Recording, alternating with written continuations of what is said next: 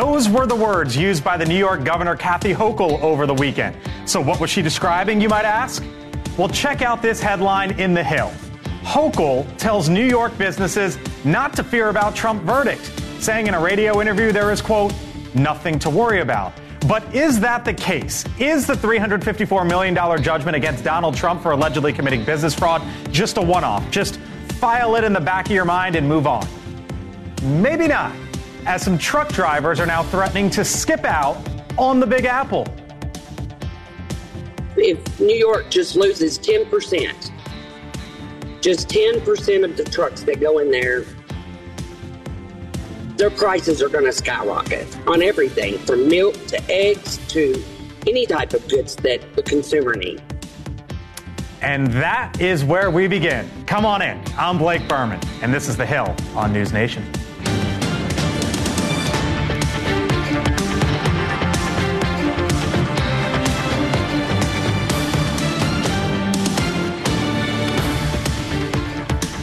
All right, thanks for being in, hanging out with us today. Chris Stirewalt, News Nation political editor, Scott Bolden, former D.C. Democratic Party chair, Julia Manchester, national political reporter for The Hill, and Bill McGinley, former Trump White House cabinet secretary. Hello, hello, hello to you all. Happy Monday. Happy Happy Washington's birthday. There you go. There, we go. there you go. No, Um, no, no, no, no, Don't get me started on that.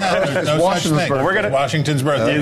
You're going to break it down uh, here coming up later in the show. But what about that? That we see, are seeing now from truck drivers, New York, New York City, and that verdict. Is this just a, a one-off, or is this a sign of what's potentially to come down the line here? Well, certainly we've seen this in other uh, Western uh, democracies. We've seen it in Canada. We've seen it in France. We've seen it in Germany, uh, where you have working class people uh, stage what they consider to be a revolt against the elites, and truck drivers are well connected and all of that stuff. Uh, I don't know the way out though, because if you if they could raise prices, which they could, right?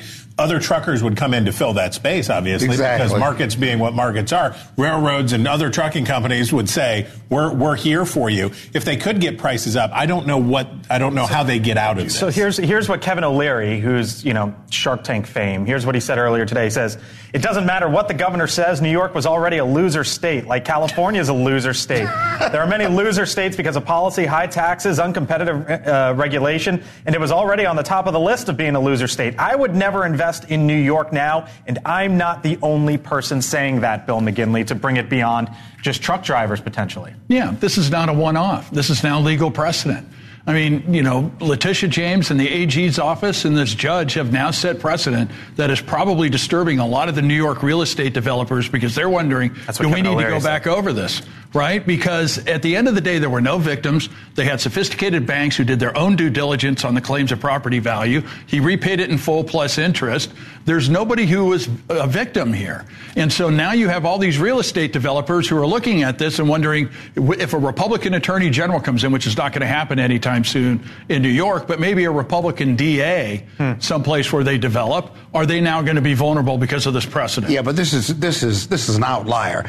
Uh, Trump engaged in massive fraud over several years, so I don't. I think it's an one, it's an outlier, but two, it's going to make real estate developers clean up their books if they need to be cleaned up. Uh, but more importantly, I don't think uh, the as a former president of the D.C. Chamber of Commerce, uh, D.C., New York, and California are tough for businesses because of taxes and regulations, but those are mutually exclusive issues. Trump was an outlier and extraordinarily committed fraud, and we need to keep it the way and look at it the way it should be looked at. This is trending on social media. Uh, truckers for Trump. Yeah, yeah. Well, and just go back off of what Chris said. I mean, this is Trump's base, the working Right. class base. Um, and look, buckle up 2024. Yeah. I mean, this is the first major legal decision we've, we've seen out of Trump's legal issues. You Well, know, let's see what happens next. That's what I was wondering. Like, if there's a, a verdict in Yeah, Georgia that a goes against them. criminal now all of a sudden, yeah. are, are there going to be boycotts of, of the state of Georgia? I don't But, know. but the truckers lose money too and lose business too if they stage this boycott. There'll be other truckers, as Chris said, that will fill that gap. It's not like this is some unionized effort. I'm here. going to disagree I with that real quick. I, I just real quick. bunch of hooey. The trucking industry actually has been suffering from a shortage of drivers. Yep. And so if 10% say they're not delivering to New York City, there is not the labor force bandwidth Okay. to pick up that 10%. So let, a let's real let, let's, let's dive in- into into that for a second. Joining us now is Craig Fuller, the founder and CEO of FreightWaves. That is a data reporting agency focusing on global freight. Craig, thanks for being with us here on the Hill. First time, I believe. So uh, you got these some of these truckers saying, you know what, we're, we're not going into New York because of what happened to Donald Trump. If I'm just anybody living in New York and I see see that headline. And you hear what that, that woman said off the top of the show. Uh, should they be concerned? No, not at all. I, you know? FreightWaves has been around since 2017. We've covered dozens of quote unquote boycotts and protests among truck drivers. They never amount to anything, especially not now. Um, you, previous, uh, the, one of the folks on the panel mentioned that there is a truck driver shortage. Uh, that has been debunked on multiple occasions. Uh, the fact is that the trucking industry has too much capacity, and uh, the industry is really struggling from a significant downturn. And we're not going to see truck drivers give up the opportunity to make money simply because of some uh, political stance that they want to take. This But in is theory- but in theory, couldn't- social media news. In theory, couldn't independent owner operators stop what they're doing, right? Like if you're working for a, a company and they say drive that truck to New York, you're driving that truck to New York or you're getting fired, I presume, or suspended or, or whatever. But if you own your own truck and you say, you know what, I don't like what happened to Donald Trump, I'm, I'm not going into York, to New York, in theory, I guess that could happen, right?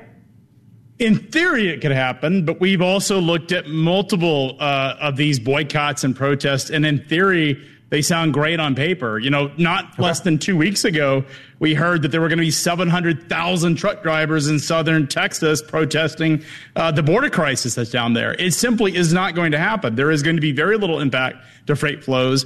Uh, we have covered, like I said, dozens of boycotts since 2017, and there have yet to be a any issues of consumers getting access to goods. This is nothing more than social media noise. It's not going to have an impact, mark my words. Three, three million, uh, three and a half million drivers employed in 2022. That sounds about right to you? That's correct. Somewhere in there. Okay. Um, I, I look at that number. That's a big number, Craig. And we deal with politics here uh, in this town and on this show. Do, do you have a sense from within your industry? Because I know this, this truckers for Trump is, is trending right now. But within your indus- industry, broad strokes here, is it, a, is it pro Trump, pro Biden, or none of the above? It's probably 80% Trump. I mean, it is a, Okay. this is a, a red blooded blue collar industry. Uh, it is anti labor. So if you think about unionized labor, for the most part, trucking as a general industry, with the exception of the Teamsters, tends to be very anti labor. Trump stands for a lot of what they believe in. They believe in independence, autonomy. Uh, they don't believe in government interference. But regardless of that, and, and having said that, we have yet to see any political movement in the United States that have caused uh, that drivers have set out and boycotted that has actually caused any uh, issues related to consumers' access to freight. Okay, we'll leave it there. Craig Fuller, CEO of FreightWaves. Appreciate the time and the perspective. Thanks, Craig. Thanks, thanks for having me. You got it. All right, now turning to Nikki Haley, who continues to go on the attack against former President Trump. Now, after Trump's uh, $355 million civil fine, by the way, there's a lot of interest on top of that, too.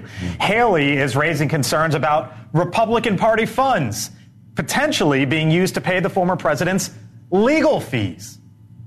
Now he's trying to take the RNC so that it can be the piggy bank for his legal fees. We've got to start focusing on what Americans need, not what Donald Trump needs. But with the South Carolina primary this Saturday, just uh, five, six days away, the former president still leads Haley. Look at that.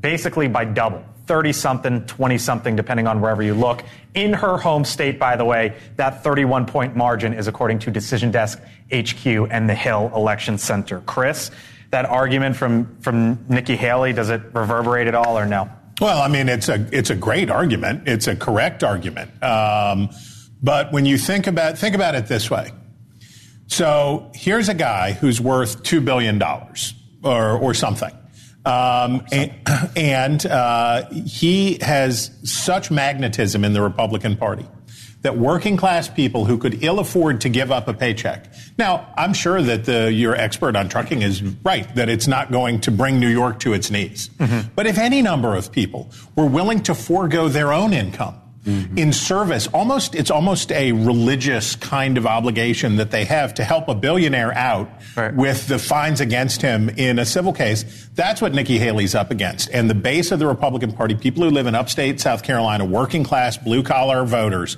are down they're down they're down for the struggle with Donald Trump and they're going to hang with him and even good arguments like the one that she's making. I don't know how that's going to break through. Well, it hasn't broken through yet, and I think Chris is absolutely right. Those are the smart arguments to make his supporters are just illogical almost. Oh, come on, Phil. jump in. I mean, I don't need to jump in for you. no, no, no, go on, go on, please. No, we I mean, that's just, sooner or later. That's Let's just go. wrong. I mean, really what you have, number one, the RNC has a real financial crunch right now. They do. Last report showed them about 8 million in the bank, about 2 million vendor debt. That's a real financial crisis for the Republican Party. If Trump becomes the nominee, which he will be the presumptive nominee after South Carolina, if those polling results, he is going to put his people in there, primarily because they need to bring the RNC back to being the bank of the Republican Party. Laura, Laura now, Trump, though, says we're going to spend every penny on Donald Trump. Exactly. Yeah, but spending money on Donald Trump helps Republicans up and down the ballot because the battleground states of Arizona, Michigan. Is that really the defense? What's that? That, that can't be the defense. No, if it but it is. Happens. But the collar counties in those battleground states are where the House is going to be won or lost. It's where a lot of these Senate races are going to be won and lost as well. But you don't have anything if you don't have the money in the RNC. Now, Haley raising that issue of the legal fees, I understand why she's doing it. She's about to be out. And I don't think that the RNC is going to be picking up legal bills right now. There's other vehicles to do. And to go back to Lara Trump's comments, look, I mean, that's the job of the RNC. It's the job of the DNC to elect the nominee. Um, and the, the committees think that will trickle down. So what she's saying is absolutely right. Going back to Nikki Haley's comments, though, look, I just think it's incredibly ironic because Nikki Haley continues to prove that she is a very good general election candidate, but she cannot break through with this Republican base base. I don't know what her end game is, but I, I you know, it's it's just interesting. If you could ask, if you had to ask Nikki Haley one question, what would it be? What is your end game? Hold, oh, I was going to. Oh, there you go. Quick note. Maybe we'll ask her. I'll be yes. speaking with the Republican presidential candidate, Nikki Haley, tomorrow, right here on this show, The Hill on News Nation. You will not want to miss that interview. It airs at 6 o'clock Eastern, right here on The Hill. Nikki Haley joins us tomorrow. All right. Uh, Donald Trump, by the way, Stepping into new territory, you could say, over the weekend, the former president unveiled Trump branded sneakers at SneakerCon in Philadelphia. The gold high tops retailing for 400 bucks a pop. When you look at that picture, what do you see? It's the same thing. It's the same thing we're talking about with the truckers. It's the power over working class people. It's the magnetism of Trump. I don't know whether this is going to sell or not sell or, or whatever, but it is this appeal to common, ordinary people uh, that is Donald Trump's thing. This is not obviously. I say this. You, anybody who's a sneakerhead, I, I mean, uh, no disrespect to anyone. This is not an audience of sophisticates, right? This is this is not the elite uh, that is going to SneakerCon, and so this you, is this is where he goes. I see it appealing you, to young men too. Yeah, you see, sure. you see what? Young men appealing to young men. What do you see there in that picture? I, I, see that the color of the sneakers matches the color of his hair. Oh. and secondly, real quick, just secondly his followers can't afford four hundred dollar oh, sneakers. I don't, I don't know about You're that. You're going to have to, uh, Bill. You know, Bill, I, I got to tell you, but this, this, is, this is the difference now, right?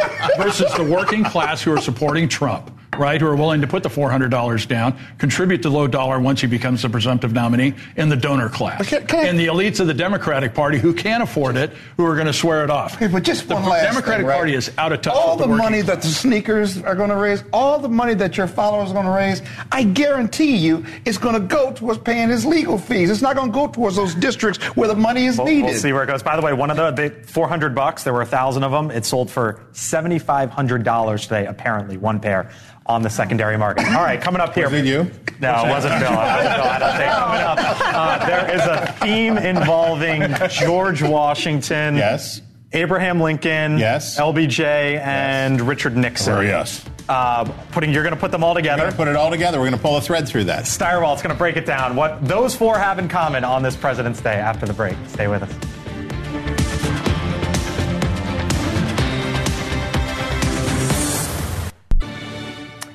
All right, welcome back here to the Hill. It's President's Day, as you might know, and today we learned about a connection between today's commander in chief and the 16th man to hold office. Believe it or not, way back when, in March of 1864, a man by the name of Moses J. Robinette was arrested and jailed for a fight that he participated in. He was eventually pardoned by Abraham Lincoln. Robinette, if that name sounds familiar, was President Biden's great great grandfather. Yes, a relation there.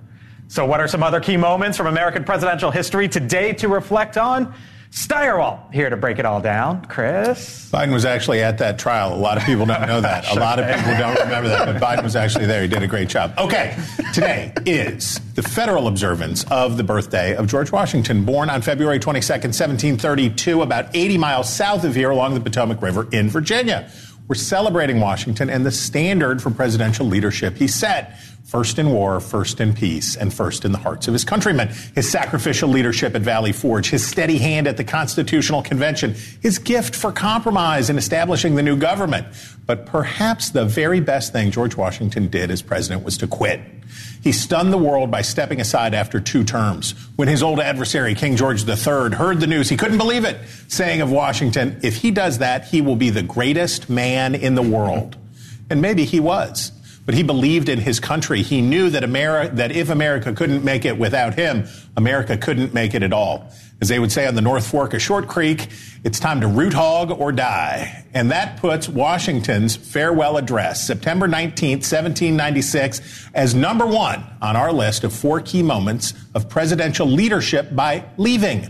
He exhorted his fellow Americans to be virtuous, to become better educated, balance the budget, and seek peace with other nations. But most importantly, to not become divided by partisan factions, lest they be targets of demagogues who would destroy the new republic. Parties he warned would, quote, become potent engines by which cunning, ambitious, and unprincipled men will be enabled to subvert the power of the people and usurp for themselves the reins of government. Sound familiar? Number two belongs not to a president who left, but one who was willing to leave. On November 8, 1864, Abraham Lincoln stood for re-election during the Civil War.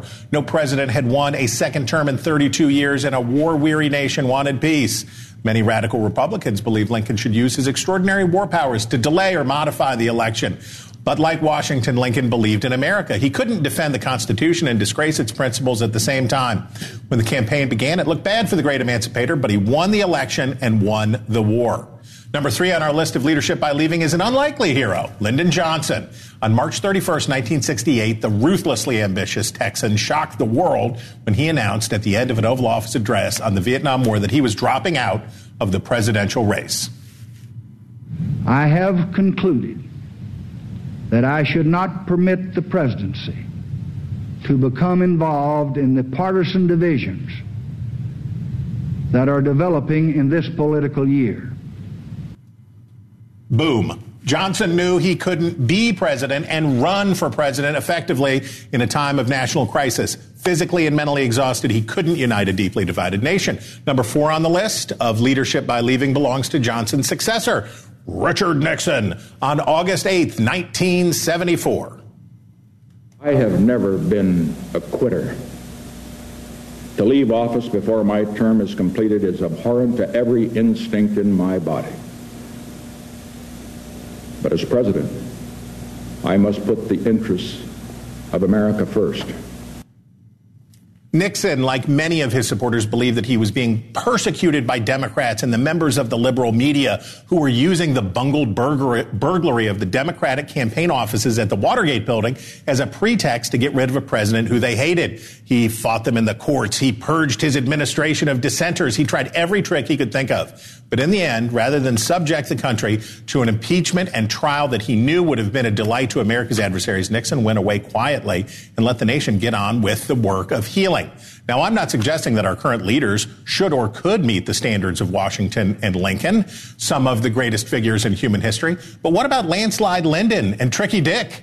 Could President Biden find the faith in America and humility to step aside during an election year as Johnson did? It would be messy, maybe as messy as it was in 1968. But in the wake of the Hur report and the open questions about his obviously diminished abilities, Biden could leave off as a hero simply by choosing not to run. What if Donald Trump was a man of as much character as Richard Nixon? What if, before his second impeachment for sending an angry, angry mob to the Capitol to disrupt the peaceful transfer of power, Trump had resigned and let Mike Pence preside over the final two weeks of the term? Trump would have done something that he will never do by holding power and seeking another term, unite the nation and ensure his place in history as someone who put the national interest ahead of his own. Remember, Washington's words about unprincipled men who subvert the power of the people to usurp for themselves. That's the danger we always face. And that's why we rely on what Lincoln called the better angels of our nature in our leaders, men and women who summon the courage to place their faith in America, not themselves.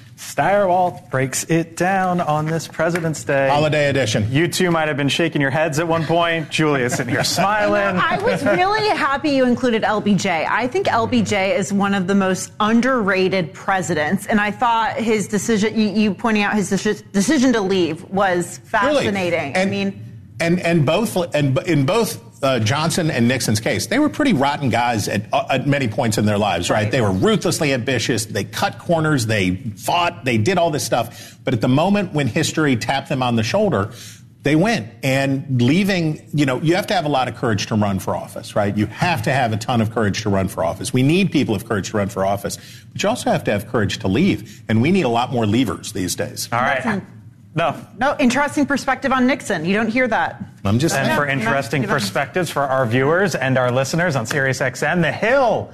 Sunday with Chris Stirewalt premieres March 3rd. That's a week from Sunday. I better get ready. You better get ready. He is getting ready. No, we got, we got we got two weeks. Don't rush. Two me. weeks. No, that's what I'm saying. A week, a week from yeah, Sunday. We still got some time. But Chris's new show premieres Sunday, March 3rd, right here on News Nation. There is still much more ahead here on the Hill.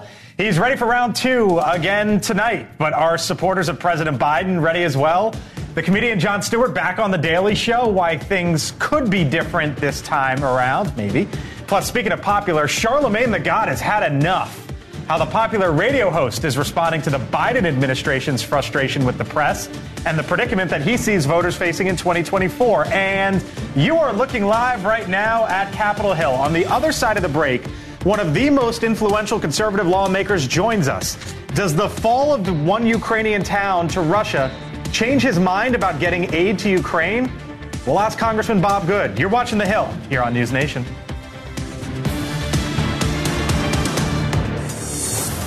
All right, welcome back here to The Hill on News Nation. So, state pride or country pride? A new poll out today from the University of Texas is asking voters in that state if they consider themselves American first or Texan first. Now, the breakdown by political party is pretty stark. 35% of Republicans and 30% of independents surveyed say they are Texan first and American second. Compare that to 15% of Democrats who say the same. Bill, what's going on with your party? Look, I think I, I, look. I think having state pride, being from the Republic of Texas, and being in America first are not inconsistent. I mean, if you go down to Texas and you actually talk to the Texans who are down there, they've served in the military.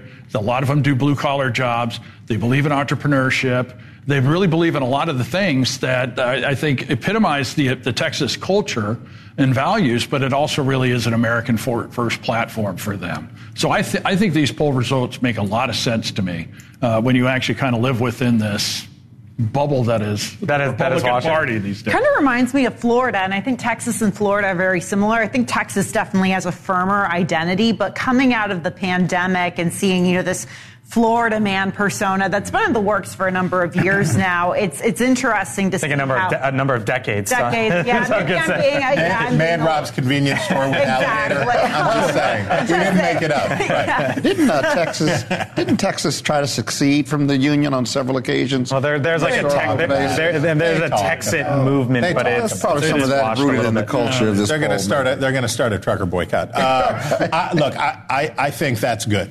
I okay. think it's good. I think nationalism, patriotism is wonderful. Right. Nationalism is dangerous. Um, and if people want, I, you know, I'm a West Virginian. I think of myself as an American before I think of myself as a West Virginian, but I'm very proud to be a West Virginian. I'm very proud to identify Montani Semper Liberi, the 35th star, child of the Civil War. I am very proud to be a West Virginian, and I think state pride is healthy and good, and, and in some ways better than this sort of monolithic nationalism that tends to come in its place. All right, meantime, a key town in Ukraine has fallen to Russia's army, which is drawing fresh efforts in Congress to win passage of a new aid package for Ukraine. Now, members of a centrist bipartisan group in the House of Representatives are proposing uh, tying passage of those funds to strict provisions dealing with border security. For example, the proposal calls for $66 billion in aid for Ukraine, Israel, and Taiwan, suspending entry of illegal migrants in the U.S., and requiring authorities to detain and immediately expel illegal immigrants. Now, one of the members who has opposed more aid to Ukraine under certain conditions is the Republican Congressman Bob Good. He's the chairman of the House Freedom Caucus and joins us live here on the Hill once again. Congressman, thanks for being with us. Uh, appreciate the time, sir, as always. So the, the this bipart- yeah, this bipartisan proposal: money for aid, money for Ukraine, money for Israel, suspend the entry of illegal migrants. What's wrong with that? Well, I think it says a lot about many members of Congress. It seems as their top priority is money for uh, other countries overseas that they want to borrow, by the way, from our kids and our grandkids. We need to move past the era of supplementals that aren't paid for, whether they're for uh, foreign aid or whatever they might be for, but this seems to be many members of Congress' top priority. What about America's national security interests? What about securing our border, protecting our citizens, also protecting our fiscal security as Americans? And so I don't think this bill will get a majority of Republicans in the House. I certainly hope the Speaker does not take it up. You, you say, but, but so is it just offsets for you, Congressman? Like the 66 billion, if, there, if this were, were to be quote unquote paid for somehow, would you support that? Well, paid for is not a theory. That's a reality. And we can pay for, we can cut UN funding, we can cut IRS expansion, we can cut the COVID slush fund, the commerce slush fund.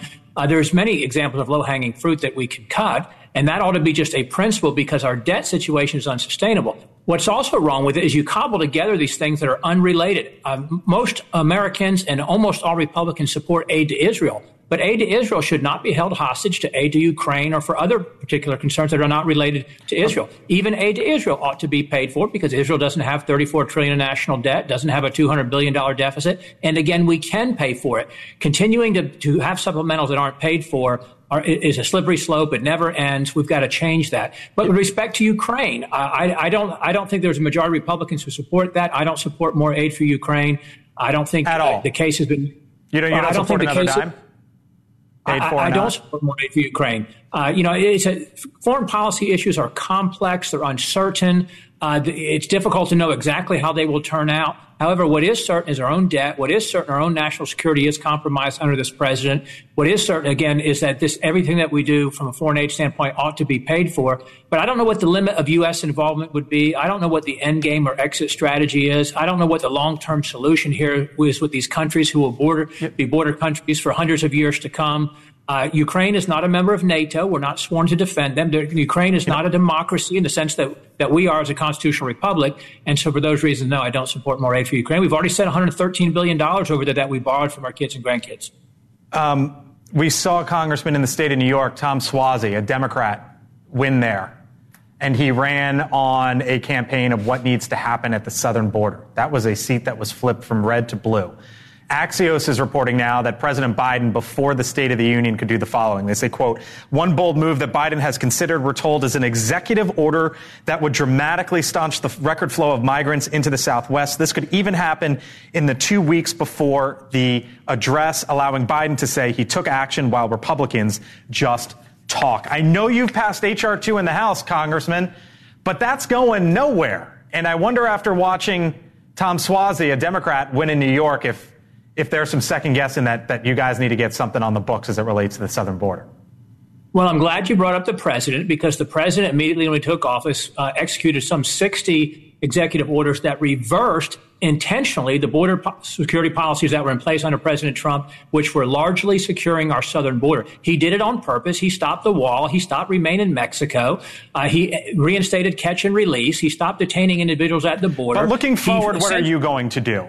Like, I understand what happened in the past. Well, but, but what the president can and should do is to reverse those executive orders. He's right. He could secure the border today if he wanted to. This is a lawless president who's not following the laws that are on the books. To your point, Congress, you have to get the House and the Senate and the White House to to to uh, agree together for Congress to take action. I want Congress to take action, as I've noted with, with the Senate passing HR two. But the president can take it upon himself. What the president wants is political cover for having opened our border and allowed 10 million illegals to come into the country. He doesn't want to end it. He did it on purpose. He's not confused. Even Biden's not confused about Democrat, uh, Democrats say policies. Republicans just want even, political cover for Donald Trump until he potentially gets e- Even Biden knows that he, he opened the border. Even he knows there's 10 million illegals who've come in because of his policies. He ought to change it. I would support him changing it. I, but what he wants is political cover going into an election year.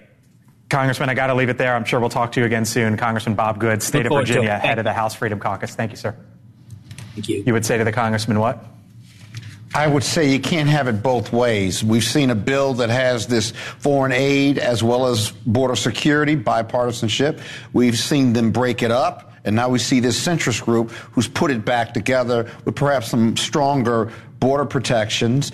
I'm sure there's some things that board, that Biden could do executive wise, but he doesn't believe in that. He believes in a humanitarian approach, but it's costing him political points. So my question to uh, Representative Good is, well, then, then what though? Because if he exercises the executive order and reverses some or all or does something else, Okay, but this is a talking point for the Republicans in an election year. They're still going to criticize him because you heard the congressman go back to, well, he, he reversed these on purpose. He knows what he did.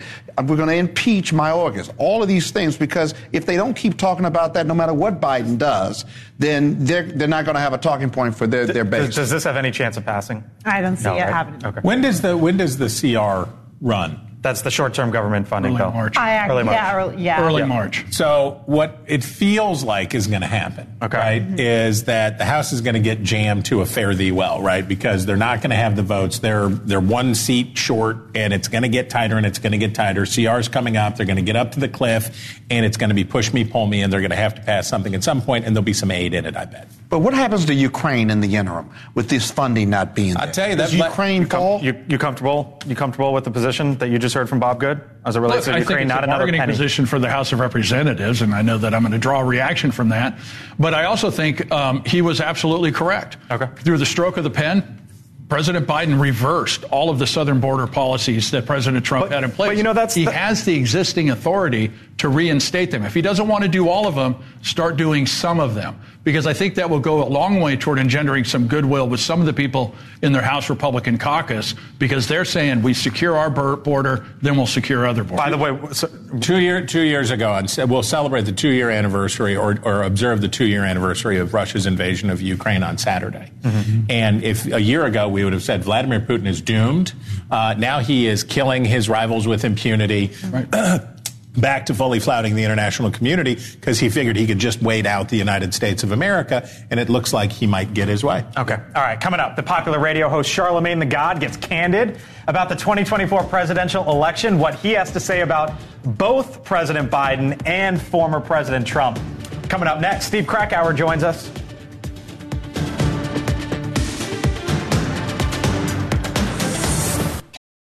For the ones who work hard to ensure their crew can always go the extra mile, and the ones who get in early so everyone can go home on time, there's Grainger, offering professional grade supplies backed by product experts so you can quickly and easily find what you need.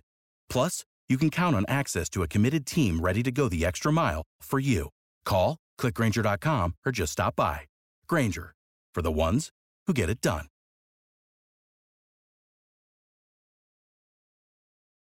Highest ratings in almost six years, but the reviews weren't all stellar, especially on the left.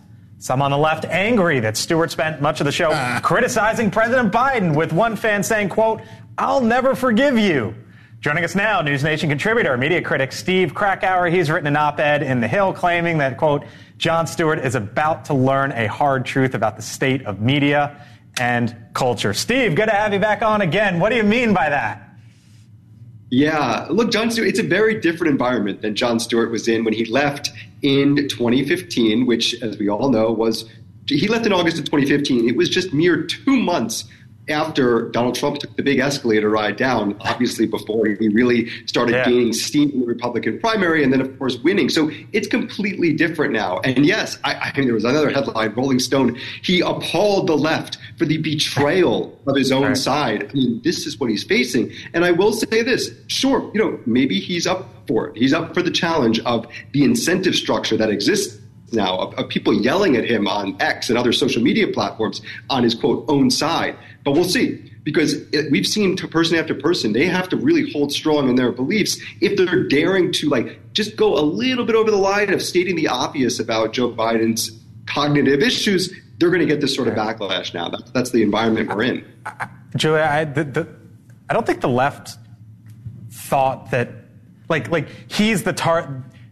The left was basically his base, right, Right, before he right. left, and then all of a sudden he comes on, comes back after what is that, eight years, nine years, Mm-hmm. and and they're upset with what they what they saw in the first episode. I'm not. I don't know if he would have expected that. Well, you know, I think the left, uh, there are members of the left of the Democratic Party, particularly younger voters who are watching Jon Stewart, millennials um, like myself. I, you know, had a lot of friends from high school and college who were talking about this, but they agree with Jon Stewart Yeah. and that they think Biden is too old. I think what you're seeing this backlash might be from more of maybe an older portion of the left or maybe a more establishment portion that is going to be more favorable or sympathetic to Are you talking to me? Are you- No. Side eye. All right, well, from the host of a TV show to the host of a radio show, Charlemagne the God has become a key political voice. He's interviewed po- uh, politicians, made frequent campaign stops, and as the co-host of the popular radio show The Breakfast Club, he reaches around 6 million monthly listeners. Huge following. Now, Charlemagne the God endorsed uh, President Biden in 2020 and says Trump is a, quote, threat to democracy. But he has also become critical of the president of late, calling him uninspiring. Now he says he gets blowback from the White House after voicing his criticism. Here's what he said. And I think that's the stupidest ever. Even if I do criticize them, I'm criticizing them because of what I see coming up in November. I see what we're facing. So what I'm saying to them is, where is the sense of urgency? You can't keep saying that there's a, a threat to democracy and democracy as we know it is going to be, be, be gone, but not act like it. Steve, what do, you, what do you make of it? And what do you make of the White House, you know, him saying that the White House is none too thrilled with the pushback? Yeah, I know. I, they, they, they don't like any they don't like any of the criticism. We, we see this in other media outlets. The New York Times, uh, the publisher said that they get they're very angry messages from the White House. Now, this is their mo. But he's right, and and Charlemagne is the is the conduit for really one of the worst moments of the 2020 campaign for then candidate Biden. When, as, as the interview was ending, a pretty tough interview that Charlemagne gave him, he, he delivered that line. Well, if you don't know whether to support me or, or Trump, you ain't black. Charlemagne was the, the reason essentially that, that he pushed Biden to say that line. And I think, you know, later had to really backtrack on that. So I, look, I, I think that Charlemagne is a, is a very important figure uh, culturally right now. And Yeah, I think for sure. that it's going to depend on the Biden to, to, to take some action. Do you, how, how big of a problem is it when you Uh, hear stuff like that from Charlemagne the God? Well, the White House doesn't want to hear any criticism, whether it's No, they don't. I mean, Charlemagne whether from the White House Scott Correspondents Bolton or anyone else. Association or Charlemagne the God it's or not whoever. going away. It's not going away by So not what would you tell talking about it. So I tell them to listen to Charlemagne. Listen, I tell them they've got to do something, whether it's inspiring. On this show, I've said you got to make him more likable, have him smile more versus looking like the angry grandfather. But we ought, the White House list is ought to be listening to Charlemagne and others because the challenges of Biden are real, and they it's not it's not going to go away by by ignoring it as Democrats. We earn the right to criticize and support the White House and the Democrats as Democratic voters and political contributors as well. You can't get mad at us for speaking about reality. People do not need the media to be partisan aligned. Right. They do not Right. need the Excellent. media. The Yep. American people are not well served if we play, if we put on a jersey and we play for one team or the other. right. We're supposed to be advocates for the viewer, for the listener, the reader, not for one political party. So good for Charlemagne. Do what you want to do. Even real quick, even if I'm a Democratic advisor or consultant or I represent the Democratic Party, I've got to be real and honest with my party and in my commentary, don't I? Because it's worse if I'm not.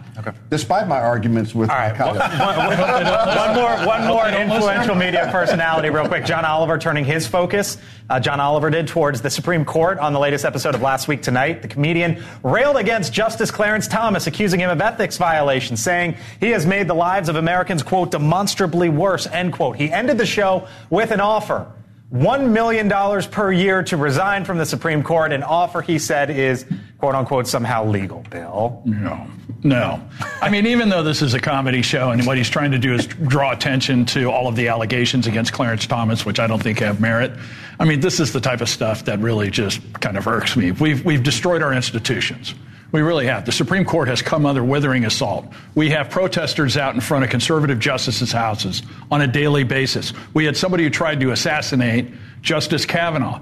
The violence out here is real, and sometimes we need to take a step back. Okay. Steve Krakauer, thank you very much Yeah. for joining. We'll have you on back soon. Thank you all Thanks, too. Uh, lots of fun, good stuff. On the other side of the break, Leland Vittert joins me. What? And did you hear what Charles Barkley said over the weekend? Sir Chuck about crime, San Francisco, Indiana, and the All Star game. We'll put it all together. Leland joins me on the other side of the break. The South Carolina GOP presidential primary. News Nation Decision Desk 24 has you covered. Chris Cuomo, Leland Vittert, Elizabeth Vargas, and the best political team anywhere. News Nation, Saturday starting at 7 Eastern. All right, so before we go, the former NBA All Star, Charles Barkley, sports analyst as well, did you hear what he said over the weekend? Calling out San Francisco at Sunday's NBA All Star game. Now, Barkley asked, quote, if you had a chance to be cold or being around a bunch of homeless crooks in San Francisco, what would you want? He then went on to say, quote, you need a bulletproof vest to walk around San Francisco. He was in Indianapolis. He was in Indianapolis. He was talking to Reggie Miller, Leland Vittert, host of On Balance. He was talking to Reggie Miller, uh, Indianapolis, uh, Indiana Pacers great, and was like, hey, Reggie, this or that. And his, I think that. Are you trying to imitate? Is this your best Charles No, Barkley? no, no. He said, hey, Reggie. He was like, hey, Reggie, they were going getting into it. And um, yeah. I mean, Charles Barkley will say some things, and he said the thing. He said the thing. Yeah. And, and that that's why we all love Charles Barkley, right? He Mhm. was the one who did the ad, I am not a role model Yep, just yep. because I can dunk a basketball. Parents are role models. I think what you are seeing is the crime issue in America is now being something that is widely spoken about, and it's being widely spoken about in the African American community in a way it had nev- has never been spoken about before. That is leading to the change. I know you've covered it, we've covered it a lot um, in polling numbers as it relates to African American men vis-a-vis Joe Biden and Donald Trump. I could never impersonate Charles Barkley, by the way. That voice is too hard to do and too distinct. Uh, His but- golf swing, though, could still use some yeah, work. it could use some help. By the way, Parker Byrd, before Uh-huh. we go, I'm not sure if you saw this. East Carolina, NCAA Division One baseball I player follow over closely. the weekend. Who doesn't? Um, do we have the picture? Parker Byrd was in a picture. he was in a Oh, boating accident in 2022. We're showing it to you. Different sports story. The first player to ever be believed to have played in an NCAA Division One baseball game. You can see there with a prosthetic leg. Uh, was in a boating accident in 2022 and took to the plate last uh, last Friday night. You can see him there. Bill O'Reilly coming up. You Bill got O'Reilly is with us on President's Day, a man who has written a lot about presidents. There's a new ranking of presidents. yeah Yeah. I and way